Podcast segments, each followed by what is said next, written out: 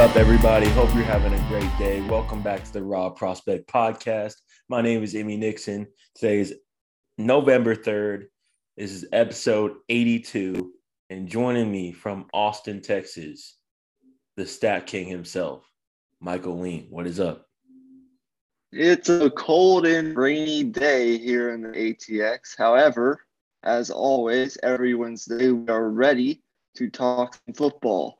Our week nine picks coming uh, a little bit later. But first, we have to talk about uh, what happened, what transpired in the uh, 2021 World Series. The 2021 baseball season has now come to a full conclusion, and the Atlanta Braves, the 88 win Atlanta Braves, are World Series champions. So we're going to kick it off with reactions to that. Maybe talk a little bit, and then we'll get into our picks. Uh, and be on the lookout for much more content coming, uh, probably this weekend. Uh, NBA basketball episode coming. Be on the lookout for that. And then also, I appreciate all the views be getting on uh, San Antonio Spurs mini videos. That's been. We appreciate every single one of you. Um, and hit the like and subscribe button if you like our content. Right, and uh, and consider leaving a five star rating on uh, exactly. Apple and whatever podcast app you may be listening on, because that really helps us as well. For sure. Okay, yeah. so let's start with this basic question: How much of the World Series did you actually watch? Um I watched like the final five innings of game one, game three, and game five. Okay. And then I watched the final three innings of game six after it was already not really a game. Um, okay. But I kind of got the feel of what was kind of going on in the series. Um, to me, it was basically um, the Braves made a decision to go with um, their group of bullpen pitchers in game five so that they could have um, who, who pitched in game six? Max um, Fried. Yeah, Max Fried. So they could have Max Fried on full rest, is basically what happened in my eyes, pretty much. And then from there, he's uh, he just was dealing the whole night and closed it out. Um, I mean, that Braves offense could do the bare minimum and they still would have won it. So um, props to him. I mean, he he pitched an amazing game. There's so much that we could go into here. Yeah. Um, take a time. I'm just going to keep it more to an Atlanta Braves um, perspective. I just want to talk about like the overall bigger picture implications of this championship for them um, and for the city of Atlanta as a whole. Uh, but before I do that, just a couple things on the Astros. Number one, um, Carlos Correa officially a free agent, um, one of the best, relatively young shortstops in the game. And we're going to have extended uh, off-season baseball coverage uh, this winter, uh, more than we usually do, uh, for a fact. But one thing I will say is this shortstop class, we've never seen anything like it. Um, there are four or five star shortstops now officially free agents, and you know the importance of the shortstop position, even if you're like just a casual baseball fan. You're not really intimate with the game. And Carlos is one of the, if not the best years old. He's super clutch. So that's like the biggest storyline uh, going into the offseason uh, for Houston is can they retain Carlos Correa? Because it's likely that he's going to be asking for somewhere north of like a 10 year, $300 million contract. Um, or do one of these shortstop needy teams uh, outbid them? for Correa. It's like the number one biggest storyline in Houston. But otherwise, looking at the next year, just bigger picture, the Astros are still going to be in the playoff hunt. They're probably going to make the playoffs again. Uh, you look at this series, they didn't have Lance McCullers for the majority of the ALCS um, against the Red Sox, and they didn't have him for any of this series against the Braves. And that, you know, he was their ace this year. Um, and it's really hard to be like the Braves when you don't have your ace. And that really set their pitching back. That put a lot of stress on their bullpen. And the bullpen performed well, just not as as the Braves bullpen, which was basically insane. Um, so sure, you're still looking at a good team going, uh, but the Correa storyline uh, is a huge one going off season. But we'll get way more into that down the line. Now, from a Braves perspective, first World Series title, first championship in Atlanta since 1995, first time in 26 years. Uh, absolutely um, incredible. I can't tell you how happy I am for the fans in Atlanta in general. I mean, you think of all they've had to suffer through. Um, Georgia football uh, losing in the national championship. The Falcons, we all know what happened to them in the Super Bowl. Uh, the Hawks, I know it's been a while since they've, you know, I mean, they were in the Eastern Conference Finals last year. They have a young team, but they've been bad for so many years, and they made all those Eastern Conference Finals all those years ago. And then the Braves, uh, they've been so close so many times. Last year, holding a 3 1 lead on the Dodgers in the NLCS, ended up losing that series in seven games. This year, they get the job done. Uh, it, it's a pretty amazing story. Uh, I think this was a good team, a really good team, but an even better story. I wouldn't call it a great team uh, because they didn't have Acuna. Uh, there's a possibility that if they had Acuna, it could have been a great team. But I think this was a really good team that got hot at the right time. They were 47 and 23 over their final 70 games, including the postseason. Um, so they got hot at the right time. It was just a great story. And to go a little deeper into that, you look at the circumstances they had to overcome. Lost Acuna Jr., who at the time that he got hurt was leading the entire National League in wins above replacement, or a metric called WAR that you hear a lot in baseball. Uh, he was leading the entire National League in that metric, basically saying uh, he was the best player in the National League at that point in time that he tore his ACL. They lost him. They lost Mike Soroka, a young pitcher who was supposed to be their ace. Um, they lost him to a torn Achilles. Uh, their record was 52 and 55. They were three games below 500 the day after the trading deadline.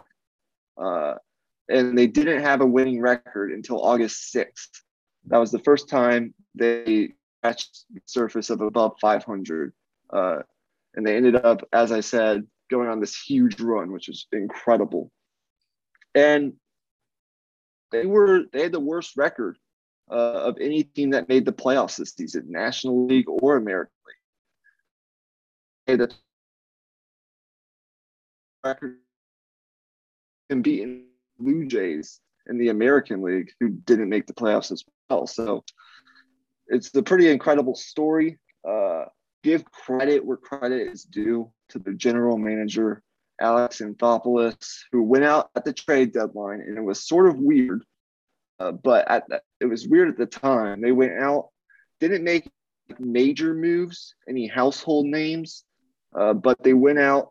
They rebuilt the outfield.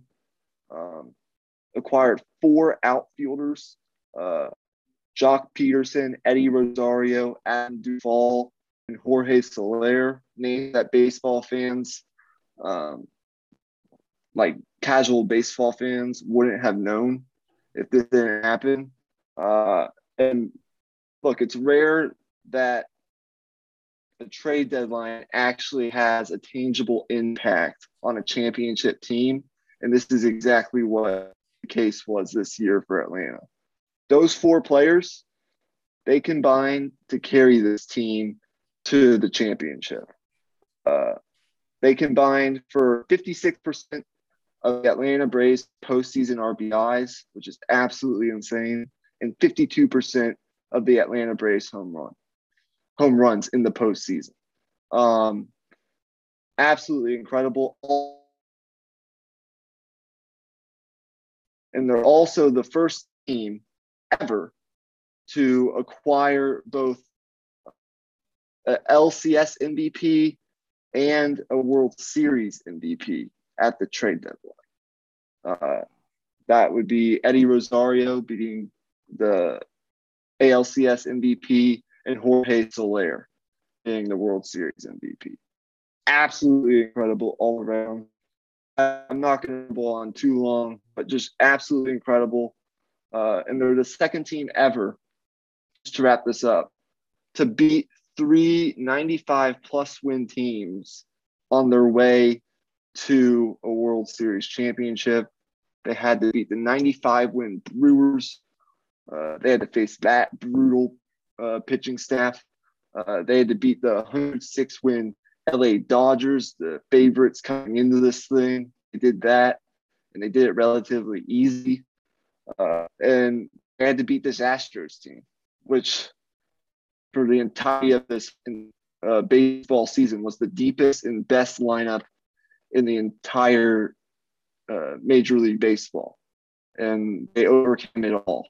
Just incredible incredible story, good team, and I think this is one that we'll remember uh, for for a, a long time. Uh, and for the Braves themselves, they have their own star baseman, their star first baseman who won the National League MVP just last season. Uh, although it was a shortened season, he he won that MVP. He's one and also just one of the, like the i think he's one of like he's become possibly one of my personalities in sports if you listen to his like yeah. interviews and his press conferences he's a funny guy he just gets it yeah. and I, i'm hoping that the braves uh, pay him because he's the cornerstone of that franchise along with uh, ronald acuna jr right. so that's all i really have to say yeah, it, they, they caught lightning in a bottle. I mean, and really did. Um, you mentioned like the fact that they lost Ronald Acuna Jr. and and also like where they were at um pretty late in the season, pretty late in the summer. Um, August 6th, like that's pretty deep into the season. There, that's probably like a hundred games in. So like just it just shows how important having a deep pitching staff is because you never know when your hitting can get hot. And they made the moves at the trade in line and then combined that with a little bit of heat with the bats, then that was it.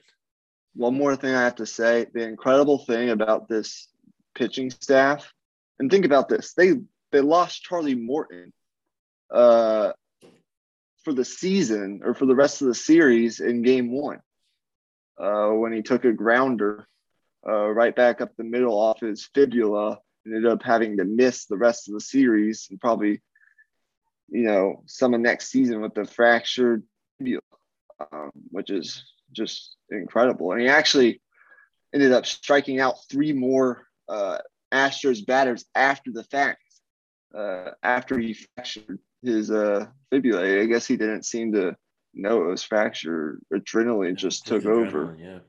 Yeah, but absolutely incredible. But the pitching staff, and I talked about like all the all of the uh, statistics and all the metrics said that this Astros lineup was the best and the deepest lineup in baseball coming in. They led all of Major League Baseball and OPS, which is like the key metric that you measure uh, teams by nowadays. Uh, they were top five in batting average, uh, first in run score, and this Braves pitching staff without Charlie Morton and Mike Soroka for most of the series. Uh, every win that they had, all four of their wins, they held the Astros to two runs or less. They held that offense to two runs or less in every single win of this series, Just absolutely incredible. Um, so, credit to them, man. All aspects the general manager, um, the the manager, uh, Brian Snitker, uh, and all the all of the players, all aspects, the lineup, uh, these trade acquisitions, the bullpen was nailed. Uh, even on you know short-handed, short rest, all of that. Right. They yeah. overcame it, and that's what you have to do to win the World Series. It's a marathon. It's not a sprint like some of these other sports that we talk about. It's a marathon. And a, Sure. Yeah, and you have to really be able to manage um, Yeah. the load on these pitchers.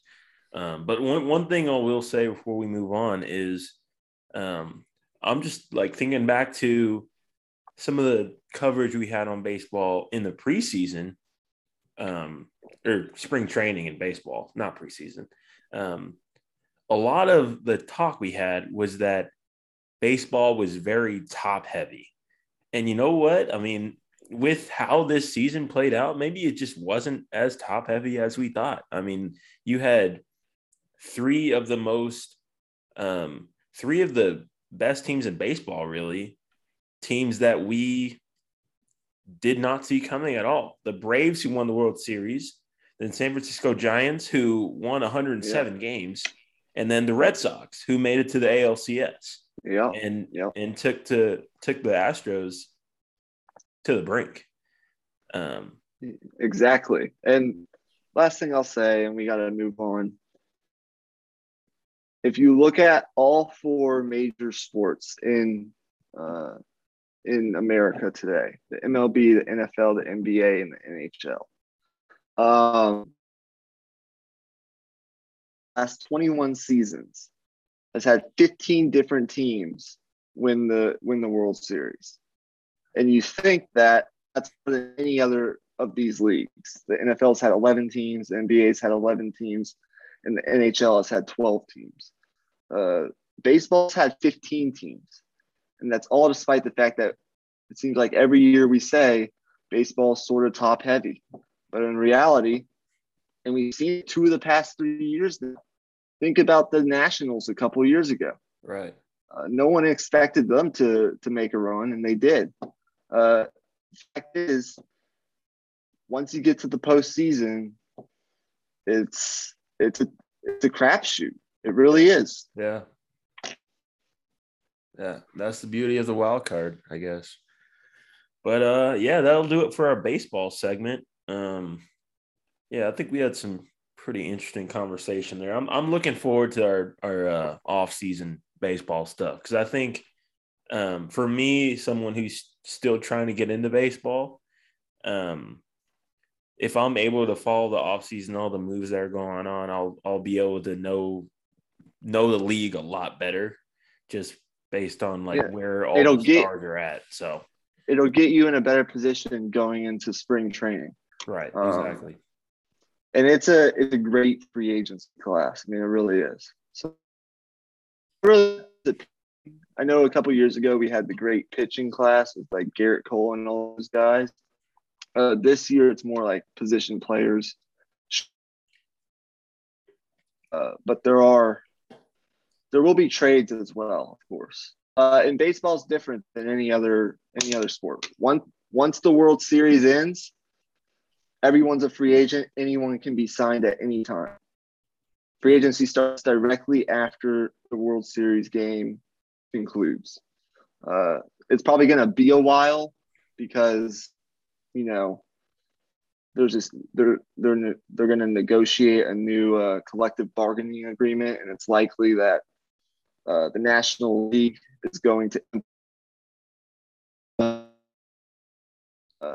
they're no longer going to have pitchers hit, which will help the game a lot. And there are a lot of like rules up for negotiation and all that stuff. Uh, so it could be a while before we get our like first slew of free agency news. But once we do, we're going to be talking about those on on this podcast. Yeah, definitely. Yeah. So great baseball season, but um, that's going to do it for that. We're going to move on to our football. Um, week nine here. Uh, so first game Thursday night, it's Jets at Colts. Um, Mike White starting it, starting at quarterback for the Jets, of course, coming off that bit that upset win against the Bengals, and then Indianapolis coming off the heartbreak. Uh, exactly against the Titans. the Titans, yeah. You start with this one. I'm going to pull something up real fast. What do you think? Um. Well, this one's this one's tough because, um, I think if the Colts do the right things, um, they should be able to cover. Um, but it's just it's difficult because you saw the Bengals sit back in their zone coverages and Mike White just picked them apart. So if if the Colts aren't careful and they they take this game a little bit lightly, then uh, I mean the Jets could keep this close. Um, but I'm not going to bet on that. I think um, the strength of the Jets defensively um, doesn't match up as well against this Colts team. They have their offensive line back healthy. They have Eric Fisher in the lineup as well as Quenton Nelson now. So I think this Colts team is going to be able to run the football, get their play action game going. Um, and it seems like the Colts are, I mean, despite that loss to Tennessee, they're starting to find themselves. Um, and we saw last week the Bengals, they were a team that was a little bit shaky. Um, and some of their um, some of their coaching questions that we had for them coming into the year kind of showed themselves. Um, and I, I, don't think those kind of problems will happen for the Colts. So I'm taking the Colts to cover. Yeah, you you just sort of feel like, um, and look, last week, who would have thought? I mean, both of our locks last week got screwed by backup quarterbacks. You, Tampa Bay, by uh, Trevor Trevor Siemian. It, you know, I just kind of sort of forgot that New Orleans is seems to be uh, Tom Brady's kryptonite. I just sort of forgot that when we were talking about the game this year. He's now 0, 0 and 3, uh, aside from my, the playoffs, I guess. 0 and 3 in the regular season uh, against New Orleans now. Um, but yeah, and then who would have thought that Mike White in his first ever NFL start would have thrown for 400 yards against the Bengals defense? And who would have thought they would win that game uh, when they were down by 11 with four minutes left? I mean, it's just absolutely insane. Right. I don't and even think the Jets had, thought it because they, they were the ones that uh, traded for Joe Flacco. Exactly. And I mean, look, in addition to that, and I know they beat the Jaguars, but Geno Smith and then uh, Cooper Rush. Both played really well, and they won their games as well. Uh, but yeah, I think I have to agree with you. Um, the Colts did lose uh, T.Y. Hilton uh, and safety Khari Willis to injuries in that devastating loss to the Titans. But I do agree with you. This running game for the Colts is going to get, they're going to pound the Jets. They really have to have this game now. Um, it's on a short week, which I do worry about, but they're at home. Might you know it might be different if it, if this game were going to be played uh, in New York, but they're at home. Uh, and it was just sort of an embarrassing way to lose uh, that game last week. And I think a veteran veteranish team like the Colts uh, will know how to uh, rebound from that. And I actually, aside from some of these weird losses, I mean the the weird loss to Baltimore a couple weeks ago where they had that game in the bag and ended up losing, and then last week against the Titans. Uh, it's just I feel like they're a better team. They're playing better football than their record shows, right. and outside of you know, now two bad games against the Titans, you look at Carson Wentz's numbers outside of the two games against Tennessee, and it's like MVP uh, caliber quarterback. I mean, seriously. So I think I think he'll have a rebound game. I see Jonathan Taylor going for 100 plus, and I think I think the uh, the Colts will win by uh, two plus touchdowns, two touchdowns, 14, 17 points. I do worry about like a a backdoor cover by the Jets though. That's what I do worry about. Yeah, and I worry about um, maybe that Jets defensive line waking up a little bit, but um, they haven't seemed to be too consistent. And I like this Colts offensive line. And um, one other thing is you mentioned yourself. I mean, I feel like you're you've been more right about the Colts than I was, even though I've been more right about their record. In terms of the play on the field, you've been absolutely right about them being a playoff caliber team. They just haven't won these close games. So maybe next yeah. week, since since this NFL season is 18 weeks, maybe next week we'll do like a mid-season thing where we, you know, how we did that panic meter episode a couple yeah. weeks ago. Mm-hmm. Uh, I think we we should do something like that, that again next week, just to like gauge some the pack wild cardish team. Uh, but we'll we'll do that next week. Right. Uh, so our next game is at Atlanta Falcons at Trevor Siemian led New Orleans Saints. Um, for New, um, what do you think? Man, um, well, I'll I'll say this to lead off. I think Sean Payton is unquestionably the front runner for coach of the year. Um, I mean, everything that he's had to deal with in terms of roster changes and um, finding ways to move the ball on offense with with this inexperience of a receiving corps, um, and and with a quarterback like Jameis Winston, like it's it's been an incredible job. Um, but now it's to be now it's to get even tougher because now it's Trevor Siemian in that quarterback. But I still think it's the same things. They're still going to rely on this defense and they're still going to try to lean on Alvin Kamara. Um, so I'm, you know, I I kind of see the the Saints and the Steelers in a similar light. Like they put up like 23 points and we're going to uh, pound you with our defense and and scrap out wins like that. But I don't know. I just think uh, it's so tough because I, I I think the Falcons just had an off game last week. I mean, if you look at them, uh, their ability to get to Kyle Pitts last week, I mean they they had him open a few times. They just weren't hitting him. Like, oh man you know what my logic is on this? It, it's tough, um, yeah. but and it as we know, it's really hard to uh um the Falcons. Uh, but you know what? And this is just kind of like stupid logic or whatever you want to call it. I think the team is energized now by the fact that the Braves uh, won the World Series. Uh, I think the Falcons whoever played. Um, but you know, going into that game, it averaged 30 plus points per game in their three prior outings uh, before last week.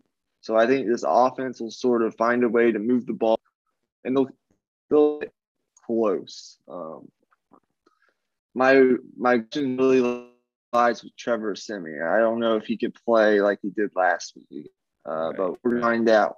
Uh, and this game is what like their third game in the Superdome, so they haven't really played a lot at home yet, and we know it's a really tough place to play, and I do worry about that.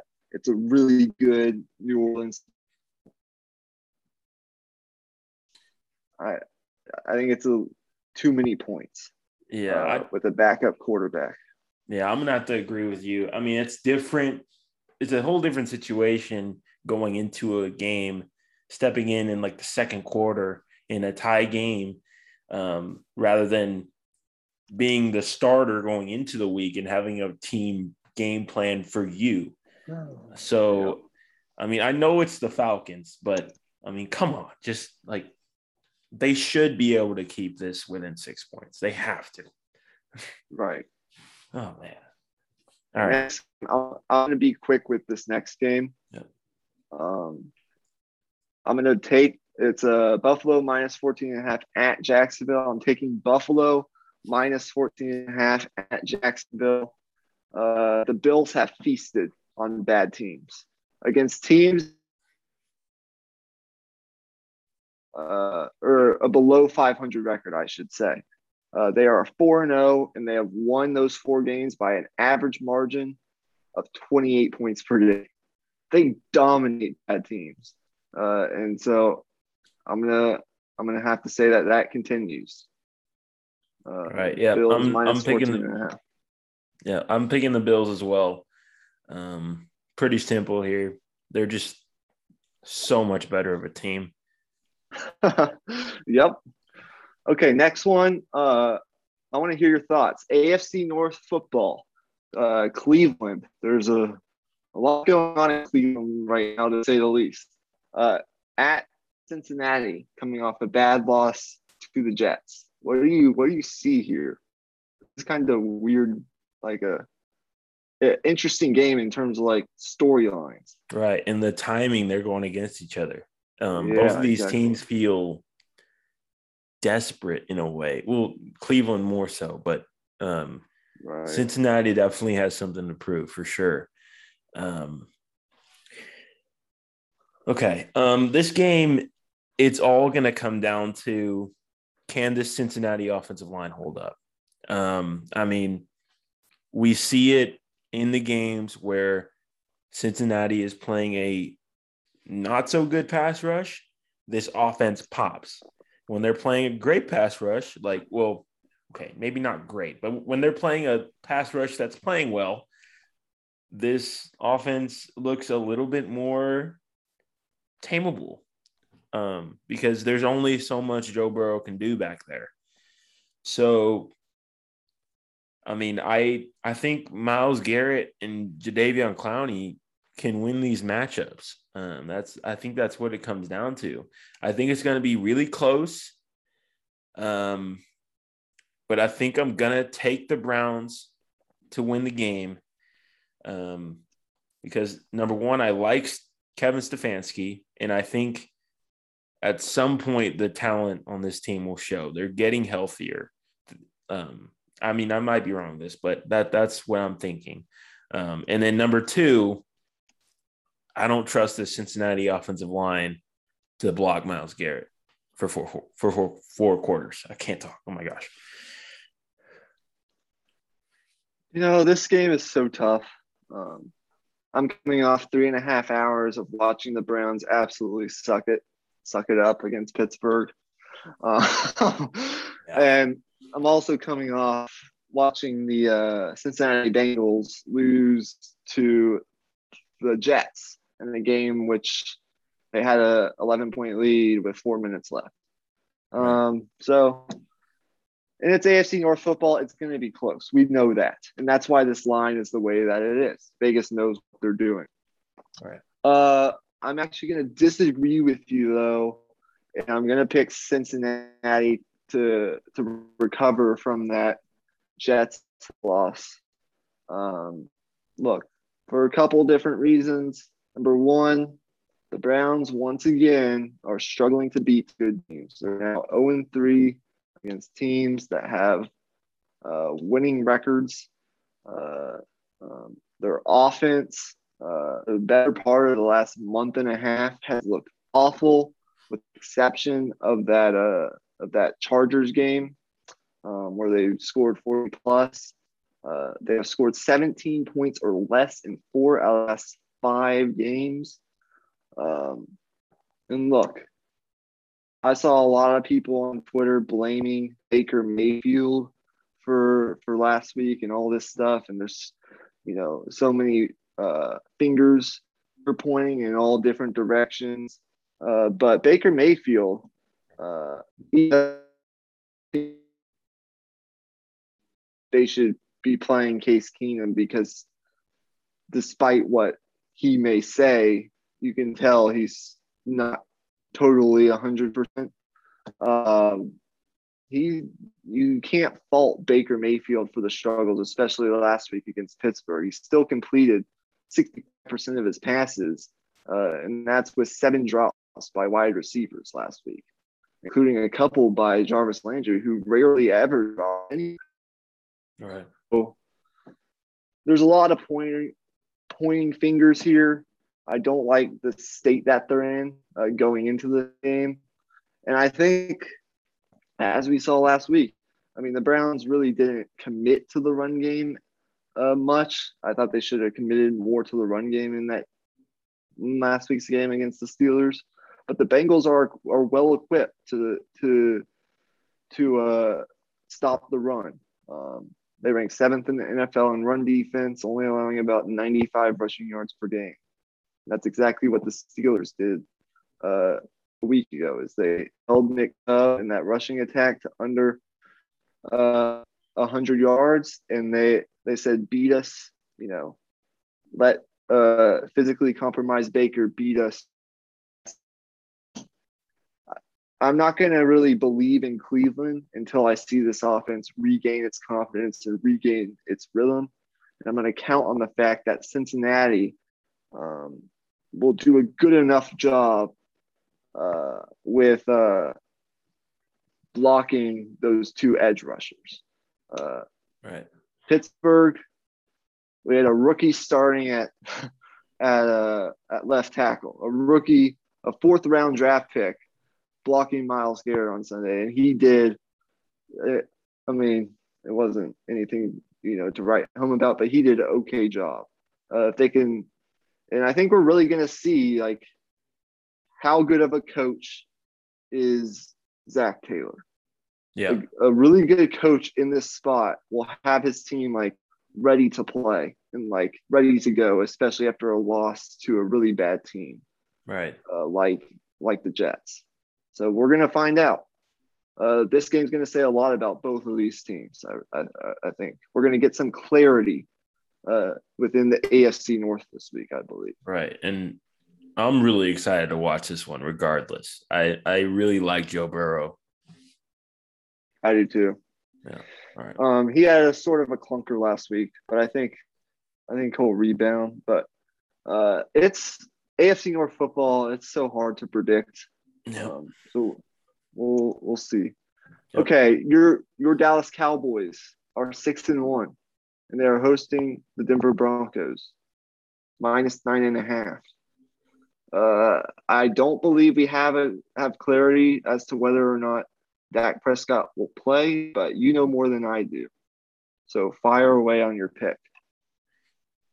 Um, all indications are pointing to Dak playing.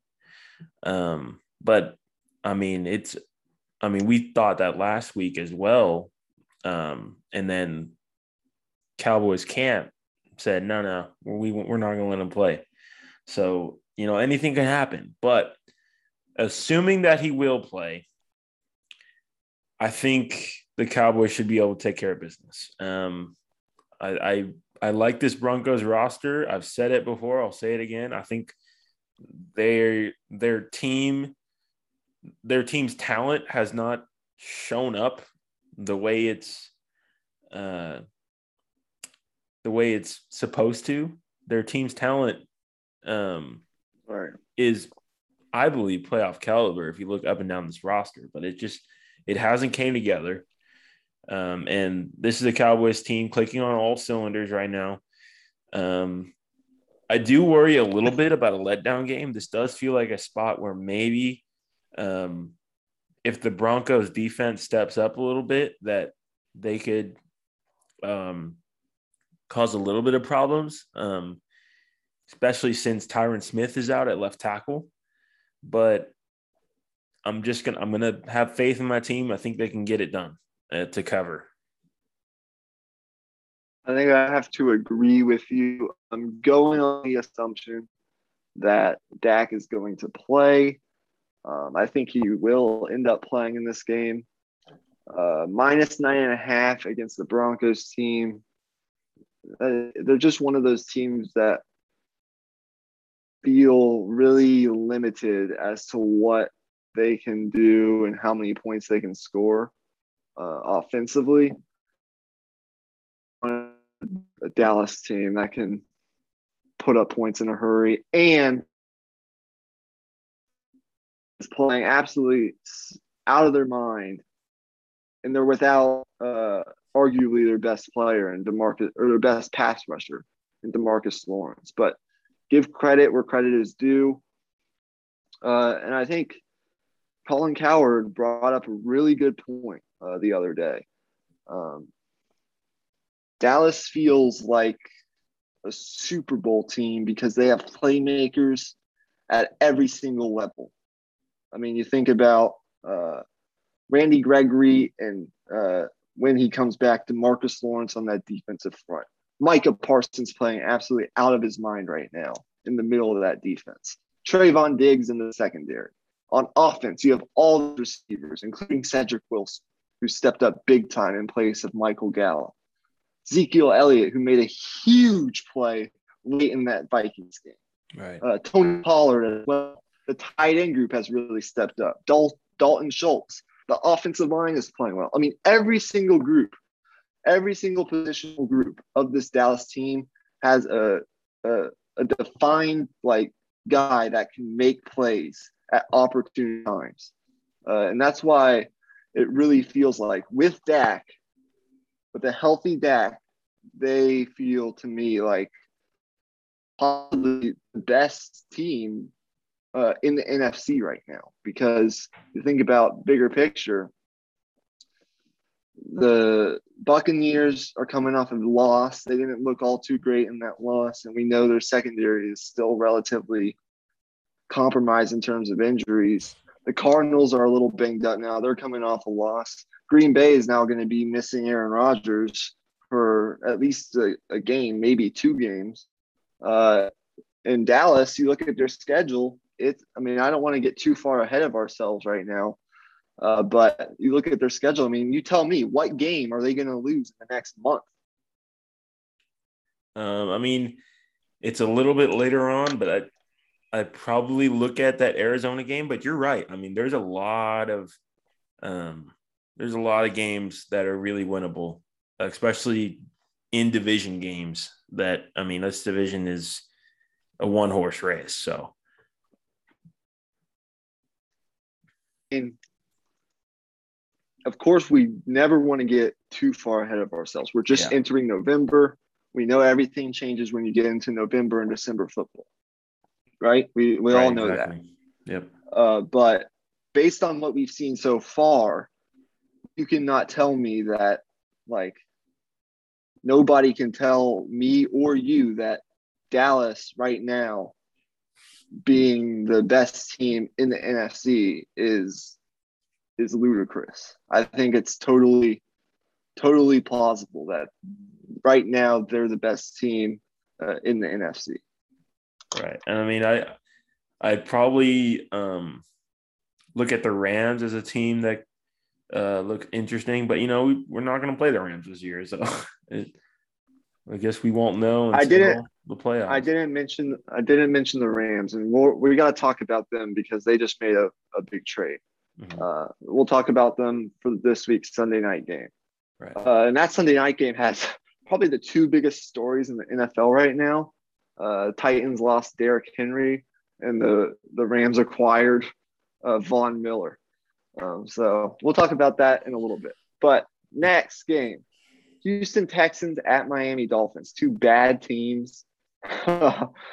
Miami minus six and a half.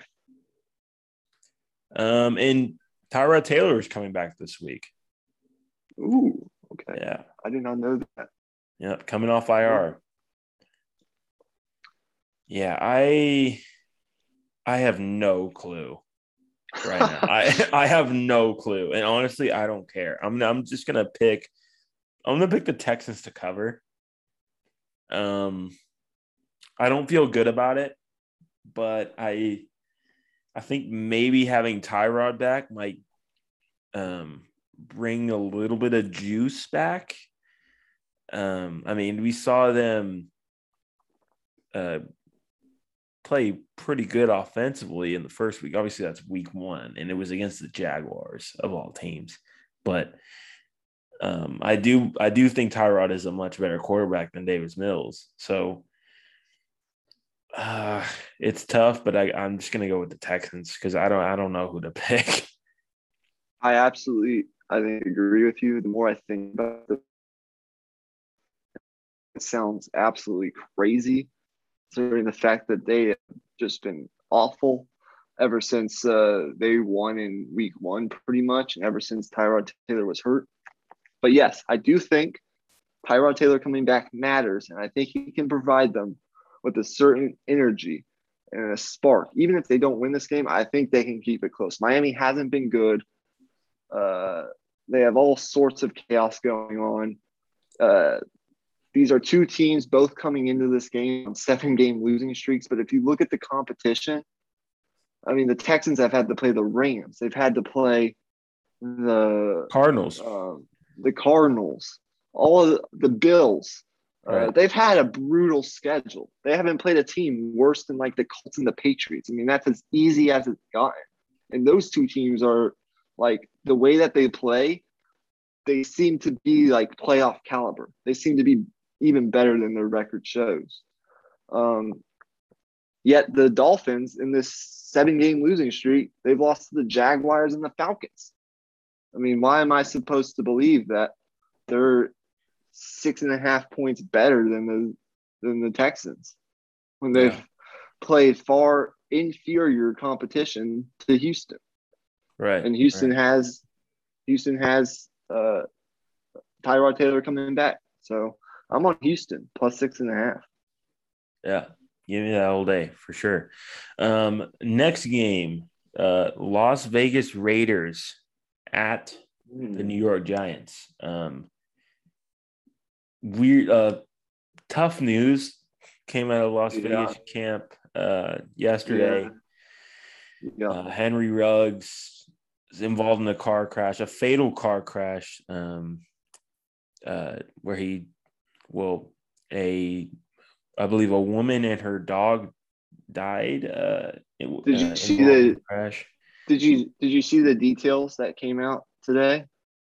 Um, I heard about them, but I don't think I got all of them. So basically, Ruggs was um, double the legal uh, blood alcohol content. Right, I knew that. 0.161. That's uh, a little over double the legal limit of 0.08. Um, he was driving at a very, very, very high speed, 156 miles per hour, when Jeez. the collision occurred. Wow. And uh, police found a loaded gun uh, in his car. Um, so, all of those aspects factor into this. He's looking at um, a 20 to 25 year prison sentence if he is in fact charged guilty of uh, um, DUI and all and uh, death and all this stuff. Uh, it's just bad decision making is terrible, terrible, terrible. To yeah. hear about the woman and her dog that burned alive and you know the car, and all this stuff. But in terms of the football, aside from all that stuff, it's likely that Henry Ruggs will never play football again. Just get over it. Yeah. Um, and if he does, then the I, NFL has some explaining to do because he shouldn't. I well, he won't. Yeah, he's already been Raiders, and he's going to be in prison sooner rather than later. He already is in prison, but he's going to stay there yeah. um, for for the better part of his life now. Anyways, from a football perspective, which is what we're here to talk about, um, I think. Look, the Giants had an opportunity to steal that Kansas City game and a penalty and a couple penalties here and there and a mistake here and there really killed them. It's really been the theme of the season. And ever since uh, Jon Gruden was, uh, um, I guess, parted ways with the Raiders or was fired or whatever you want to say, uh, the Raiders seem to be playing at a really high level ever since then, the past two weeks. Um, I like the Raiders. I love the way Derek Carr is playing. Even without Henry Ruggs, I don't even care. I'm going to take the Raiders minus two and a half at the Giants. Right. I'm, I'm going to take the Raiders as well. I I think um I think this team is good enough offensively to weather that, um, weather what happened. And I, I think Bryan Edwards can at least cover a little bit uh, of that deep threat role as well. Um, and also another player I like is going to be put in a bigger role, Hunter Renfrow. He's one of my favorite players in the league to watch. So that'll be fun as well. It will. Will. So we agree there. Uh, moving on, we have two interesting games here. Minnesota at Baltimore, minus five and a half. Um, for me, in terms of this game, and this might surprise you a little bit, I'm going to take Minnesota. I'm going to take Baltimore to win, but I'm going to take Minnesota plus five and a half. Uh, the reason being, I feel like people are going to be fading uh, the Vikings now that they lost to a, backup quarterback uh, at home. Um, and there just sort of seems to be a bad energy uh, in Minnesota right now. But I think Minnesota is going to be able to create pressure on Lamar Jackson. Uh, they rank first in the NFL for and second in total sacks, only to the Rams with 24. And you look at this Baltimore offensive line, while it's solid as a whole, um, they've still given up 21 sacks to Lamar Jackson this season. And Alejandro Villanueva, former Steeler at that uh, right tackle spot or left tackle spot, I'm not sure which one he plays, but he's been, I believe it's right tackle. He's been a big liability in terms of this offensive line. I feel like the Minnesota pass rush is going to be able to create some uh, havoc in that backfield with Lamar Jackson. And I also think that um, these receivers of Minnesota, these weapons, and Kirk Cousins, they're going to be able to have some success uh, in the passing game against uh, not so great Baltimore secondary to this point. Uh, they're 32nd in passing yards allowed per game coming into this game. And I know I could be totally wrong on this. You have a Hall of Fame, really good caliber coach coming off a bye week. Know what Baltimore is. They have an identity. They're going to run the heck out of the football. And it could just be that Minnesota crumbles uh, down the stretch. But I'm going to take, I feel pretty good about the fact that Minnesota uh, can keep this game relatively close because it seems to me that every game they play comes down to the wire. Yeah, that that definitely is true, and you know that's an interesting angle. Um, I mean, you know, I I would agree with you on that pass rush point, but I think I think Danielle Hunter is out for the year, and that really kind of that changes things for me a little bit. I mean, I I know Everson Griffen has been playing fantastic. He's really revitalized things uh, since he returned to Minnesota, but um, I just think I don't know if I can trust this coaching staff. And you know, they could have a bounce back week. They could come out with a more aggressive game plan. It could it could just be that they wanted to play a little bit more safe since they were playing a backup quarterback. But um, like I said, I don't I don't trust this coaching staff to come up with an offensive game plan um, that plays to their strengths um, and like maximized like they are so set on running the ball on first down, and it puts them in second and eight, third and eight, um, and it just puts their so much pressure on their offense on on second and third down because they're not getting um, a good amount of yards on that first down play. It puts so much pressure. Um, so i I'm going to pick Baltimore to cover. Um, I don't feel particularly great about it because I, I think definitely Minnesota is going to look to bounce back, and they have the players to bounce back. But um, I, I just I don't know if I can trust this coaching staff. This will be a one I have my eye on I'm possibly changing near the end of the episode. Now that I think about it, um, Baltimore coming off a bye week and they've been sitting on that bad Cincinnati loss at home for two weeks now. They've been thinking about that, and they have they have the coach and the like the the culture and the system to where you would think that they're playing at home against a a team that seems to be down in the dumps right now.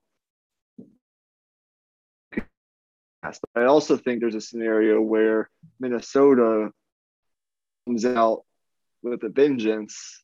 They're able to move the ball on this uh, not so great. I won't call it a terrible secondary.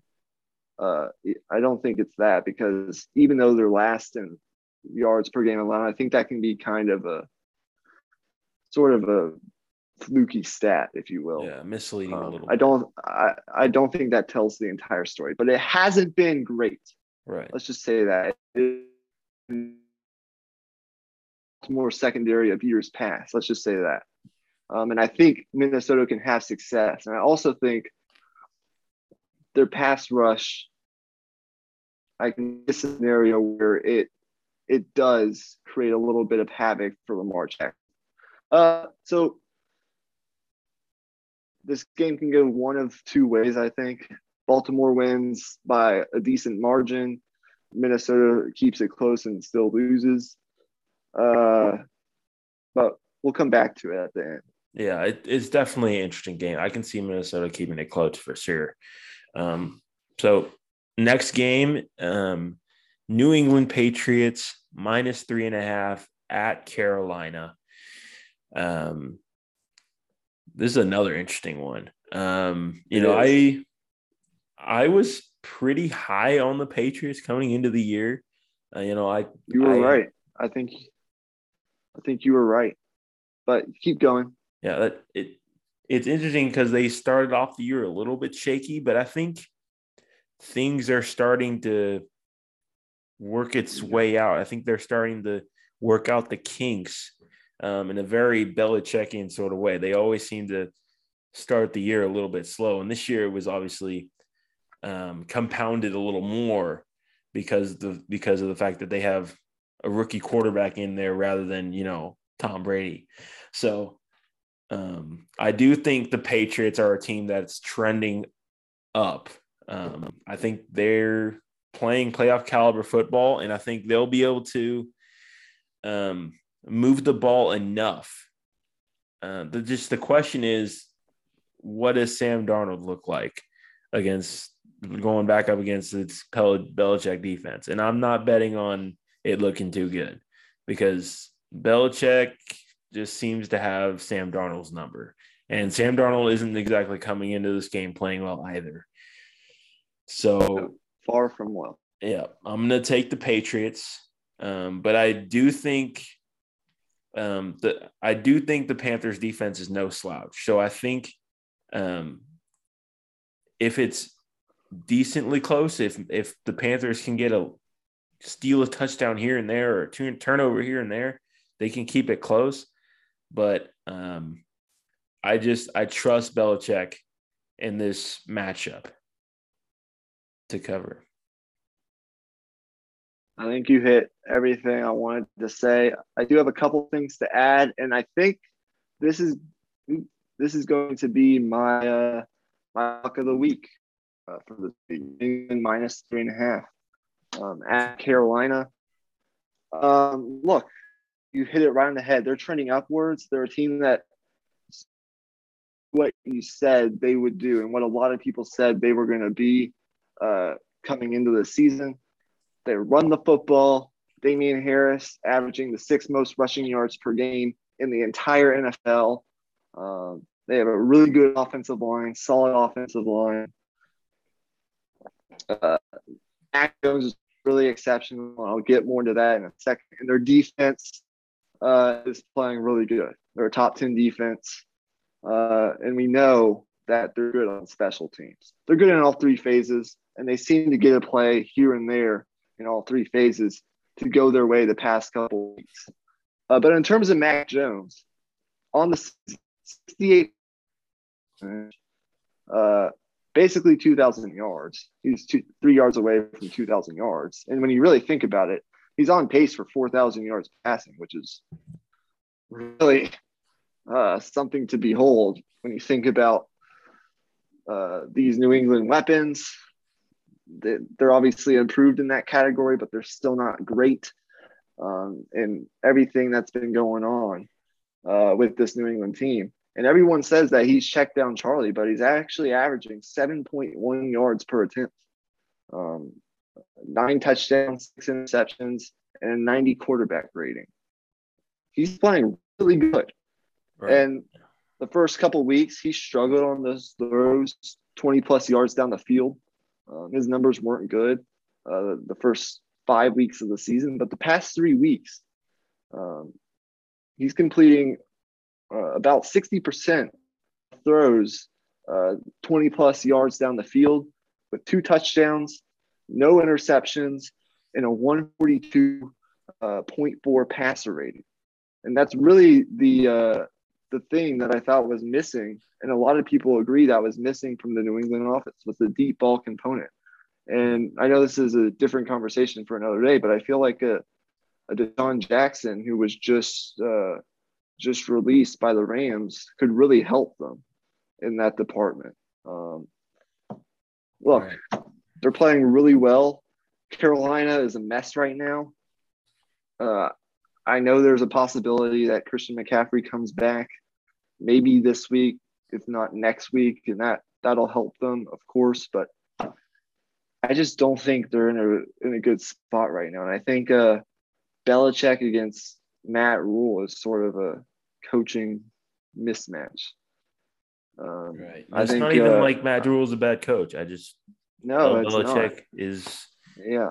yeah. He's going to figure out a way to confuse to confuse an already confused Sam Darnold. Yeah. Uh, he he thrives in these spots. So New England minus three and a half. You were right. They feel like a, a, a wild card, a wild card team. I don't think they're good enough to win the division. I do not think they're good enough to win a Super Bowl, but they're definitely good enough uh, and playing good enough football uh, to get into the playoffs and maybe steal a game in the playoffs. Um, so I think they're gonna they're gonna win this game uh, pretty convincingly. Yeah, I'll say one more thing about the Patriots also. Um, I I questioned their move of, of cutting Cam Newton. I thought maybe he would be helpful to this team, like just as a um, red zone threat. But I actually think cutting Cam Newton has actually um, allowed the Patriots to work through Mac Jones's growing pains a little bit. And he's finding his way now. He's really working through that. And um, I I didn't see that foresight that maybe they had when they were watching him in camp. So yeah, credit to them. Credit to them. Yeah. Um, so moving on, we're coming down the home stretch here in week number nine. We have a Los Angeles Chargers team that's lost two in a row. It sort of looks bad, uh, to be honest with you. At the Philadelphia Eagles, um, Chargers minus one and a half. Yeah. Um. Here, here's what I think about the Chargers. I think. I think they're. They're this year's version of last year's Cardinals. I think there's a few pockets of this roster that um, need addressing. Um, and I also think they're just a little bit squishy up front in that uh, defensive line.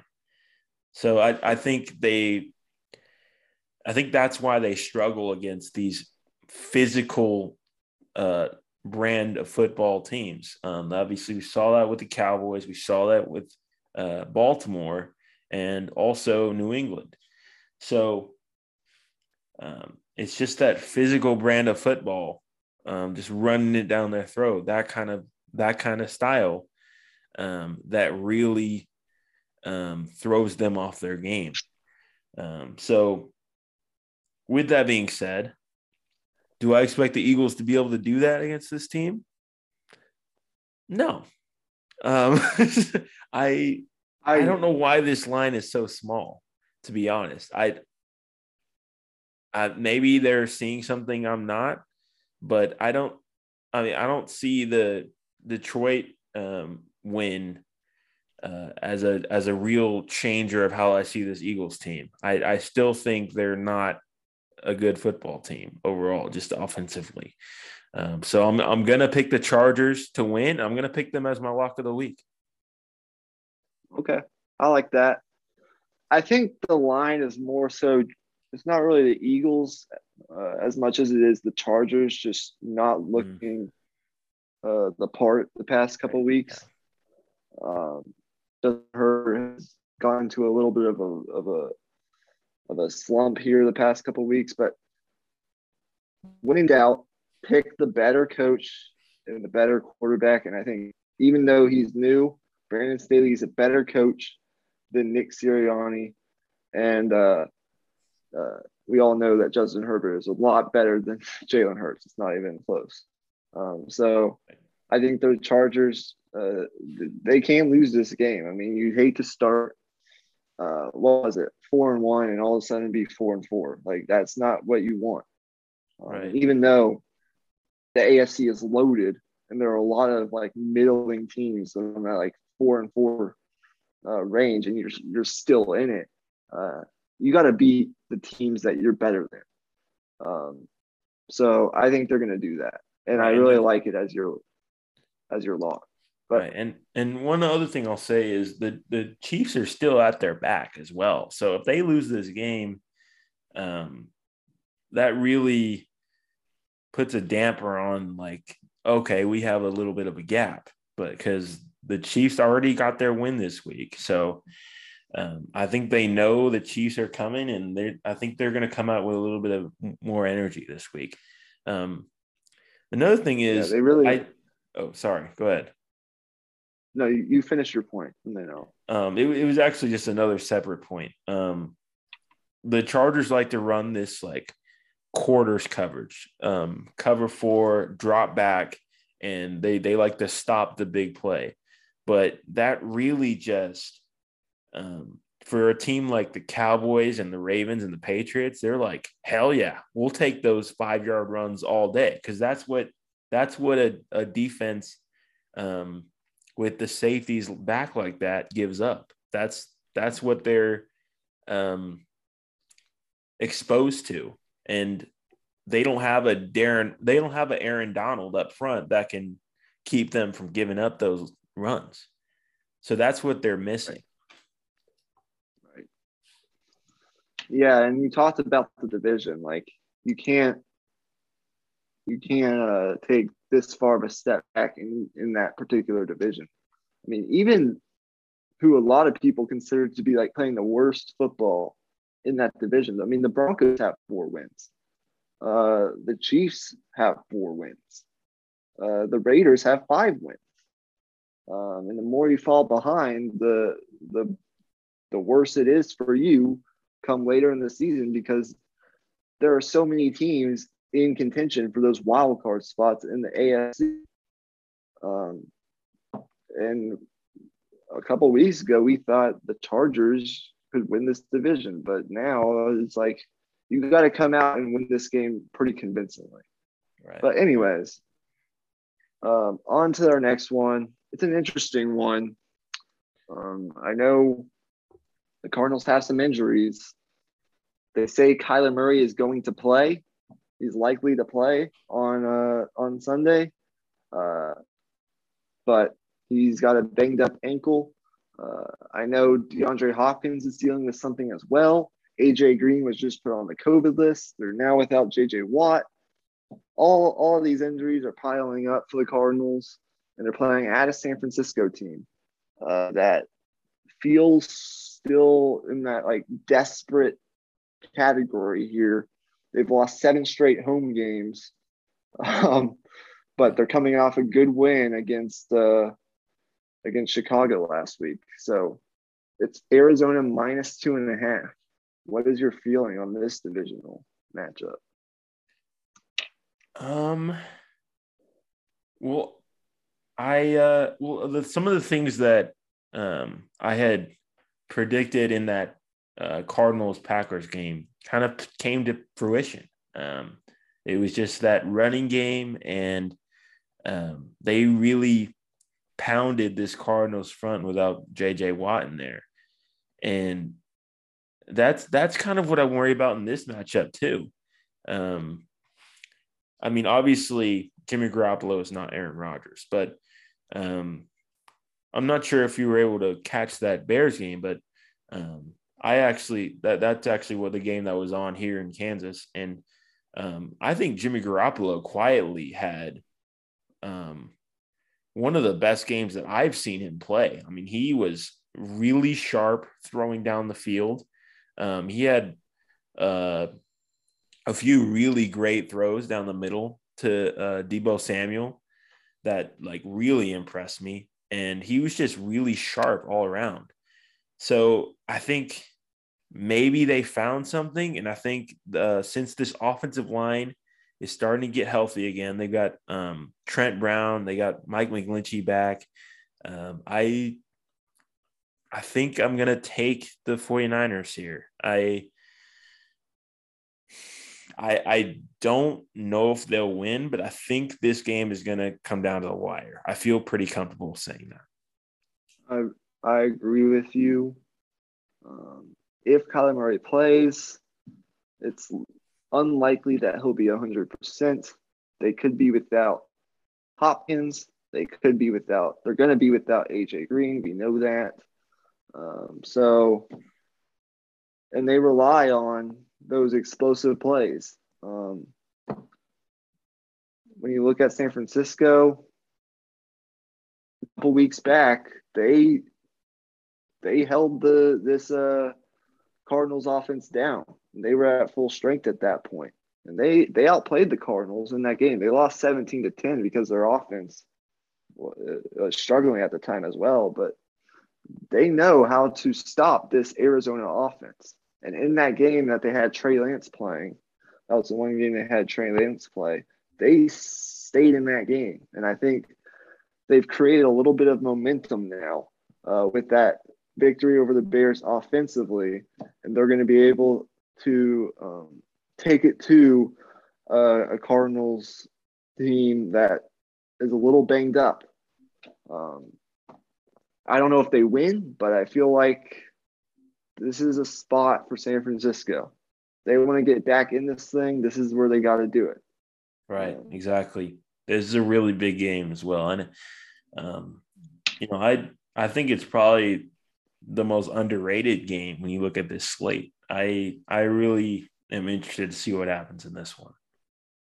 Right. NFC West football is always these matchups are always fun. Um, so moving on, Green Bay Packers at Kansas City. The line went from basically a pick 'em to minus seven and a half uh, in Kansas City's favor. Once the news came out this morning that Aaron Rodgers tested positive for COVID. So, Emmy, what do you think? I think it's a no-brainer. I, I, I think Vegas is underrating the other parts of this Packers team. That's what I, that's what I think. Um, uh, you look at the game the Packers played last week. Um, they ran the football and they um, just controlled the line of scrimmage the entire game. And then defensively, they were the first team all year that was able to keep Kyler Murray in the pocket. Um, and they they run that cover four scheme. They're they're really disciplined in their coverages, and they're going to get Jaire Alexander back as well. Um, I feel really good about picking the Packers here. I I really like this Packers team. Obviously, we're not going to know what we're going to get from Jordan Love, but they're going to lean on this running game. There's no indication to me that Kansas City is going to be able to stop the running game. Um, no. And I just think with the style of defense the Packers like to play, it's going to cause some problems for this Chiefs offense um, because we we see it. I mean, um, we've seen it over and over again this year. Teams lay back, and we saw it in the Giants game. They give the Chiefs a lot of room, and early in the game, Mahomes was like, "Okay, I'm just going to dink and dunk. I'm going to hit these guys on the perimeter." But then as the game moved along, he started to get impatient. He started bailing from clean pockets. He started he started forcing. Um, and that seems to be a common tendency here. And I don't I don't think it I'm betting on that showing up again here. We've talked a lot in this podcast about teams that don't necessarily have like the the greatest records in the world, but we feel like they're playing like playoff caliber football. Uh, the the Patriots being one of those teams, uh, the Colts being another one of those teams. There's a lot of those teams in the NFL right now. They're hanging like around 500, maybe a little over 500, a little below 500, but they're playing like a lot better football than their record suggests. Um, and look, I think it's um, you look at this Kansas City team Colin Cowherd, another great point this week, said, you know, what do they do particularly well right now? Like, they don't play defense. We know they can move the ball, but when they do, they seem to shoot themselves in the foot with penalties and turnovers. They don't run the football particularly well. Their offensive line hasn't been all that great. I mean, what do they do like well, aside from the fact that they have Patrick Mahomes and can strike at any moment. Like they're not playing good football right now. It's just a simple fact. Uh, they lead the league in turnovers, and it's sort of becoming a wider margin by the week, and it's sort of embarrassing. Um, until that stops, they're not going to be able to be the Kansas City team that we thought they could be. Because even with this defense, I mean, you think with a fully like full go uh, Kansas City offense that's like on its shit from week to week and doesn't turn the ball over, you think they'd still be able to win a lot of these games and cover the spread. But with this defense, I think this is a great spot for Jordan Love to enter and to play his first to get his first action against a defense that will let you move the football. It's not a whole lot of things that you have to worry about in terms of the moving the football in this Kansas City defense. Um, yeah, they got lucky. I mean, I hate to use that word nowadays, uh, get lucky, but they were lucky uh, that the Giants were incompetent late on offense in that game. They were lucky. Uh, really a stupid, a stupid taunting penalty, uh, pretty much saved the uh, the Kansas City Chiefs. Uh, if they didn't call the taunting penalty on on the field, and they probably go score at least a field goal, considering how they were moving the ball at that point. Yeah, and one last thing I, am not I'm not going to bet Kansas City until I see like otherwise, until they start not turning the ball over, playing a little bit better defense, start running the ball a little bit more. It's just not not a good football team right now. Like there are probably seven or eight teams playing like definitively better football than the Kansas City Chiefs right now. There are like two or three other teams that you could argue that are like in that vicinity. But go ahead. So uh, yes, I am picking Green Bay plus seven and a half. Yeah, it feel, yeah, like I said, feels like a no brainer. But yeah, um, what I was gonna say was, it feels like if if things do go well for Green Bay, obviously it could go the other way as well. But um, feels like it's a perfect opportunity to be like watching the new era be ushered in for Green Bay because flashback to 2007, um, Brett Favre got injured. Aaron Rodgers goes in there, and he, I believe it was like I don't even know who they were playing, but basically what happened was Brett Favre is playing. He throws like three picks. He does his Brett Favre thing. Um, he like they were struggling terribly. Um, like it looked awful. And then Aaron Rodgers goes in there second half after Brett Favre gets injured, and he just shreds that team and almost comes back and wins. Uh, obviously, it's not the same thing at all, but um, it kind of feels like an opportunity to do a similar type of thing. Yeah. Okay. So, so on to the primetime games for this week. The Sunday night game, and as I mentioned earlier, Tennessee six and two, another crazy win over the Colts last week at the Rams, who just acquired uh, eight-time Pro Bowl pass rusher Von Miller from the Denver Broncos. So it is Rams, I believe, minus seven and a half here. Correct? Yes. What do you think? Um, and I guess the real question is how much does the Derrick Henry loss, how much is that going to hurt this Tennessee team? We know it will hurt, but how much? I guess the question. But go ahead and say what you were going to say. Yeah, I yeah, that really is the question. And, you know, it's it's all just speculation right now because we have we haven't seen them play without Derrick Henry since Ryan Tannehill's been the starter. I mean, Derrick Henry, I think he missed one game his entire career, and that was in his rookie year when he was a backup. So, I mean, it's anyone's best guess what this will look like. It's all up in the air right now. Um, and this Rams team on the other side, I don't know what to think of them either because they've had cupcakes these last two weeks. I mean, exactly. That, exactly. I mean, it's it, this game is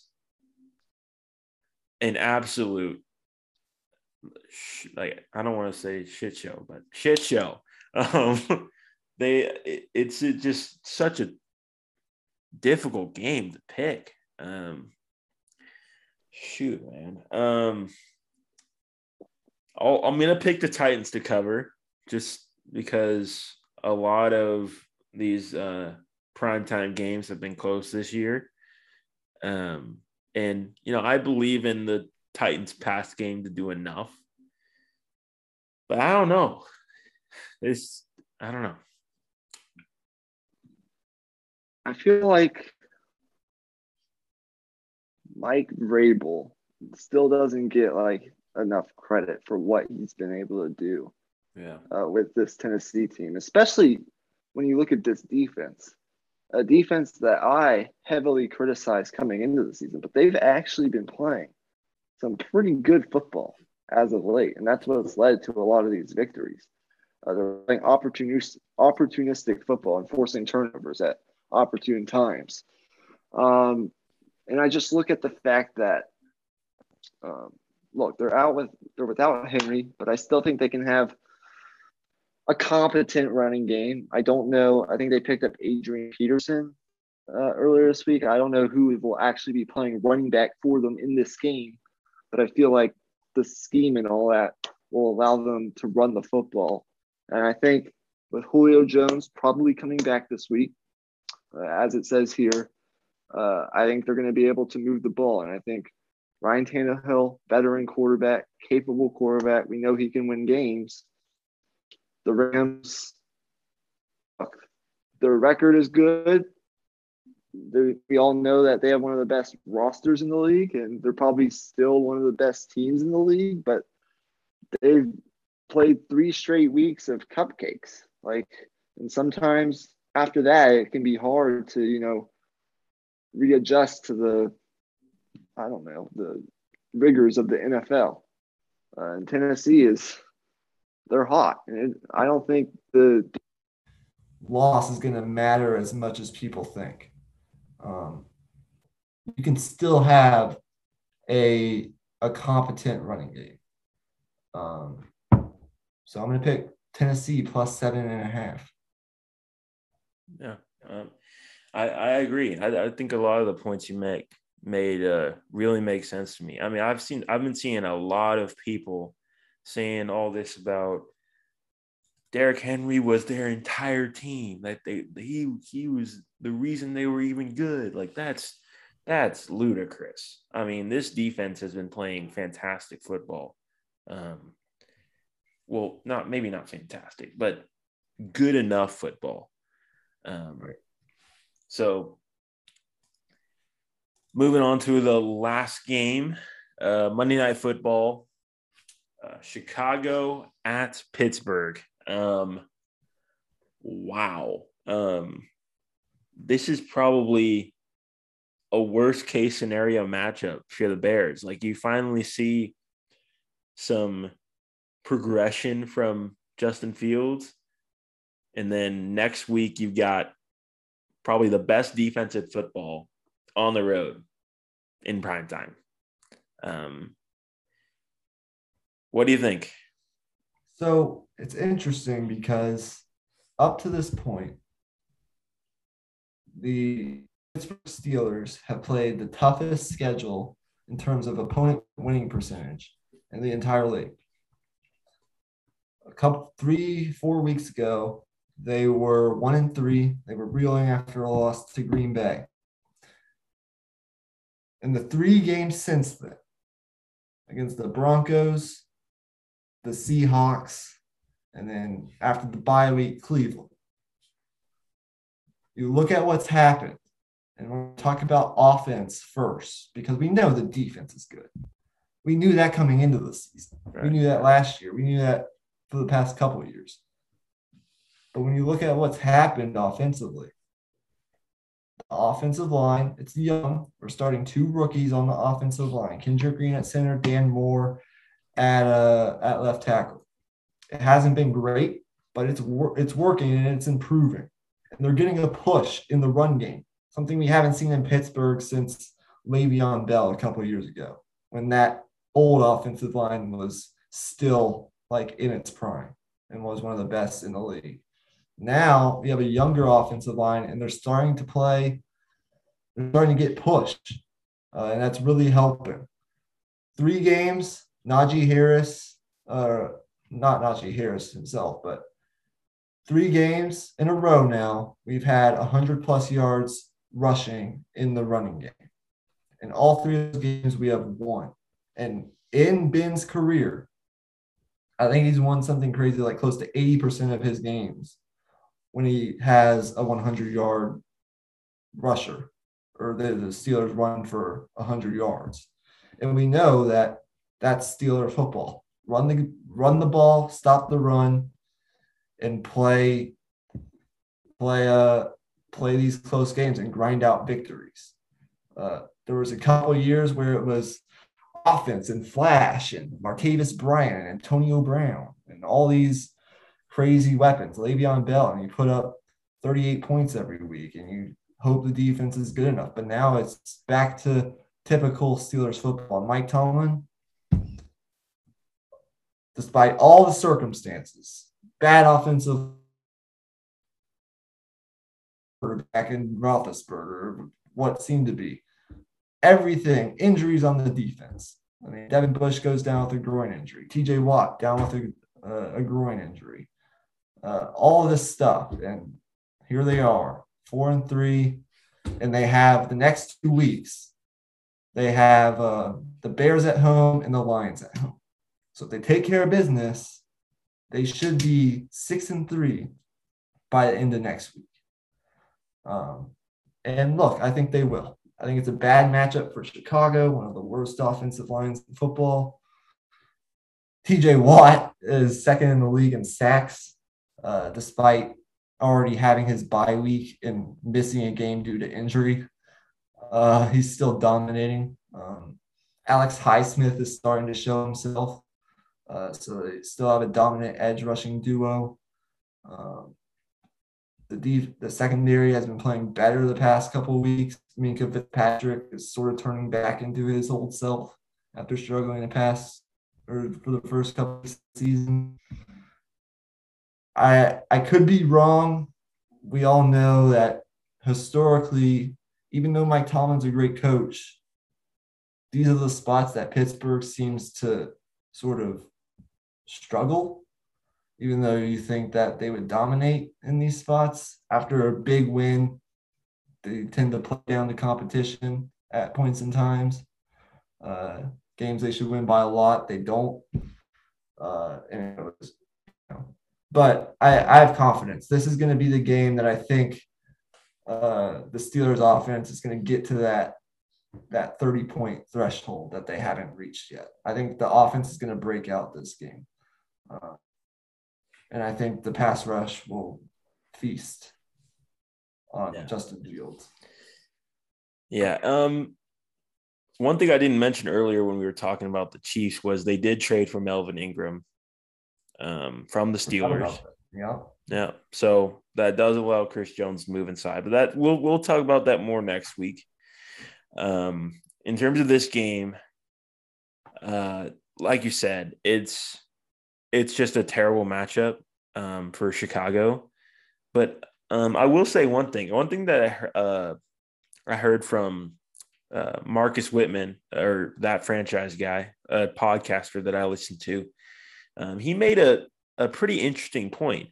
He said that um, he thinks that losing Juju Smith Smith Schuster actually helped this offense because it hmm. simplified things and it's one less mouth to feed. So they were able to feed their explosive playmakers and um, simplify this offense a little bit, which is which is interesting. But I actually think there may be some truth to that. Um, I, I don't think Juju, Juju really fit into what Pittsburgh likes to do, which is that quick passing game and getting it like uh, manufacturing touches for their explosive guys.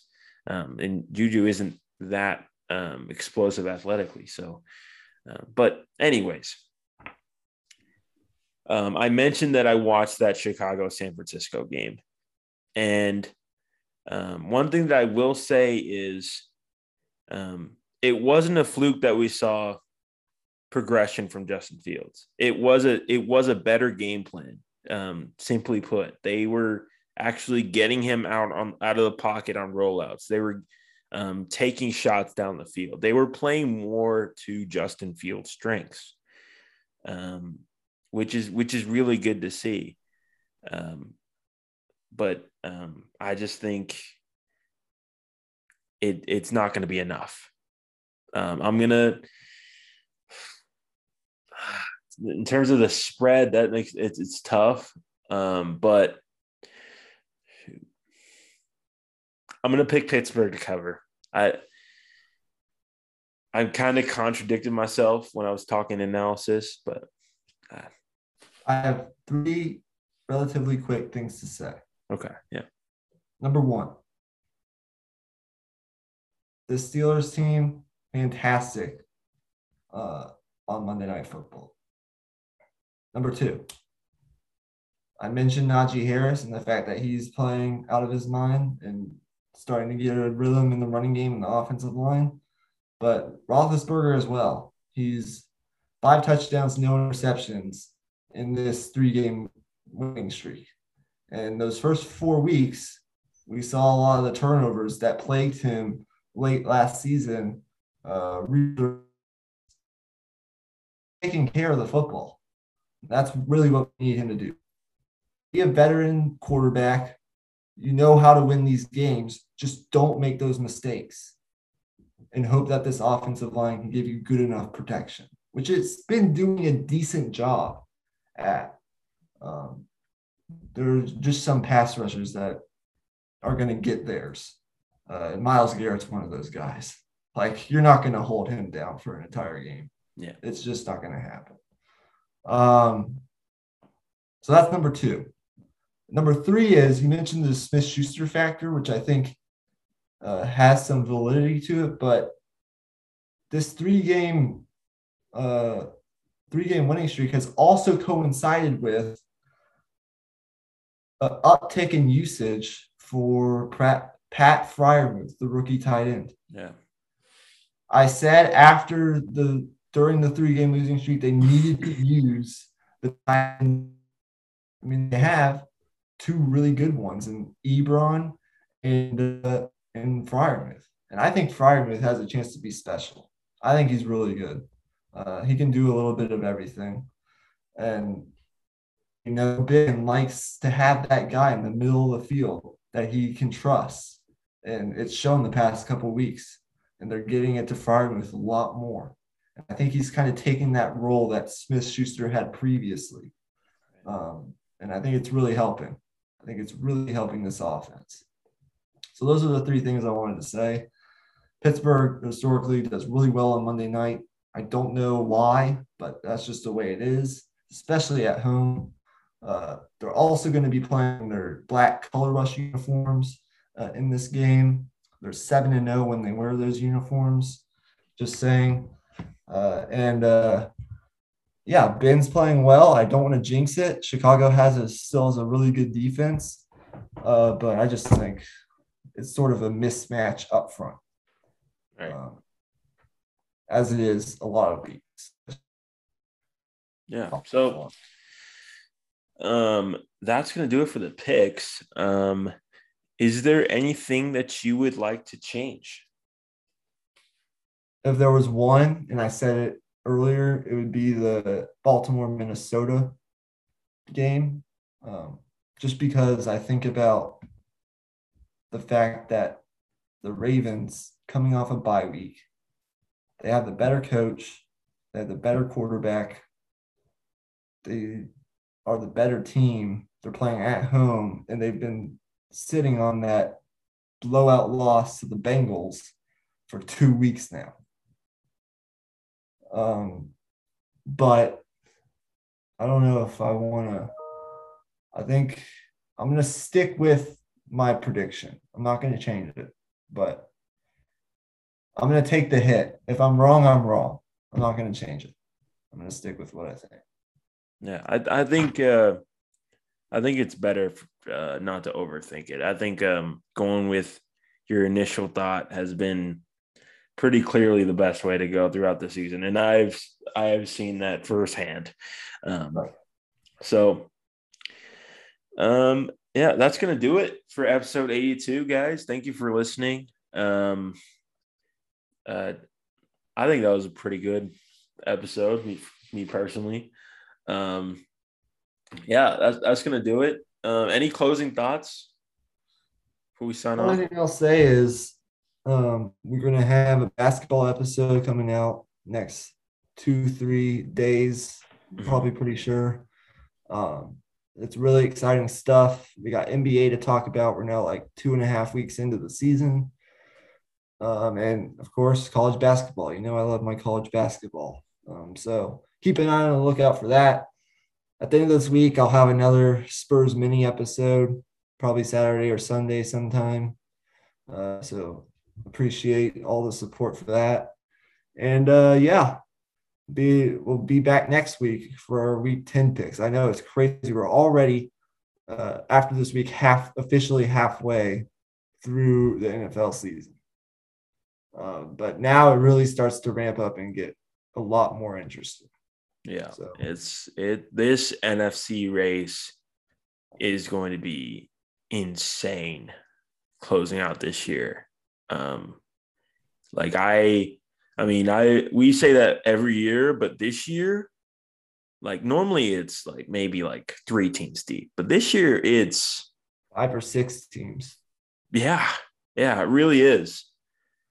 Yeah. um yeah it, it really really is and um yeah it, it's gonna be great um but yeah that's gonna do it peace out guys Peace.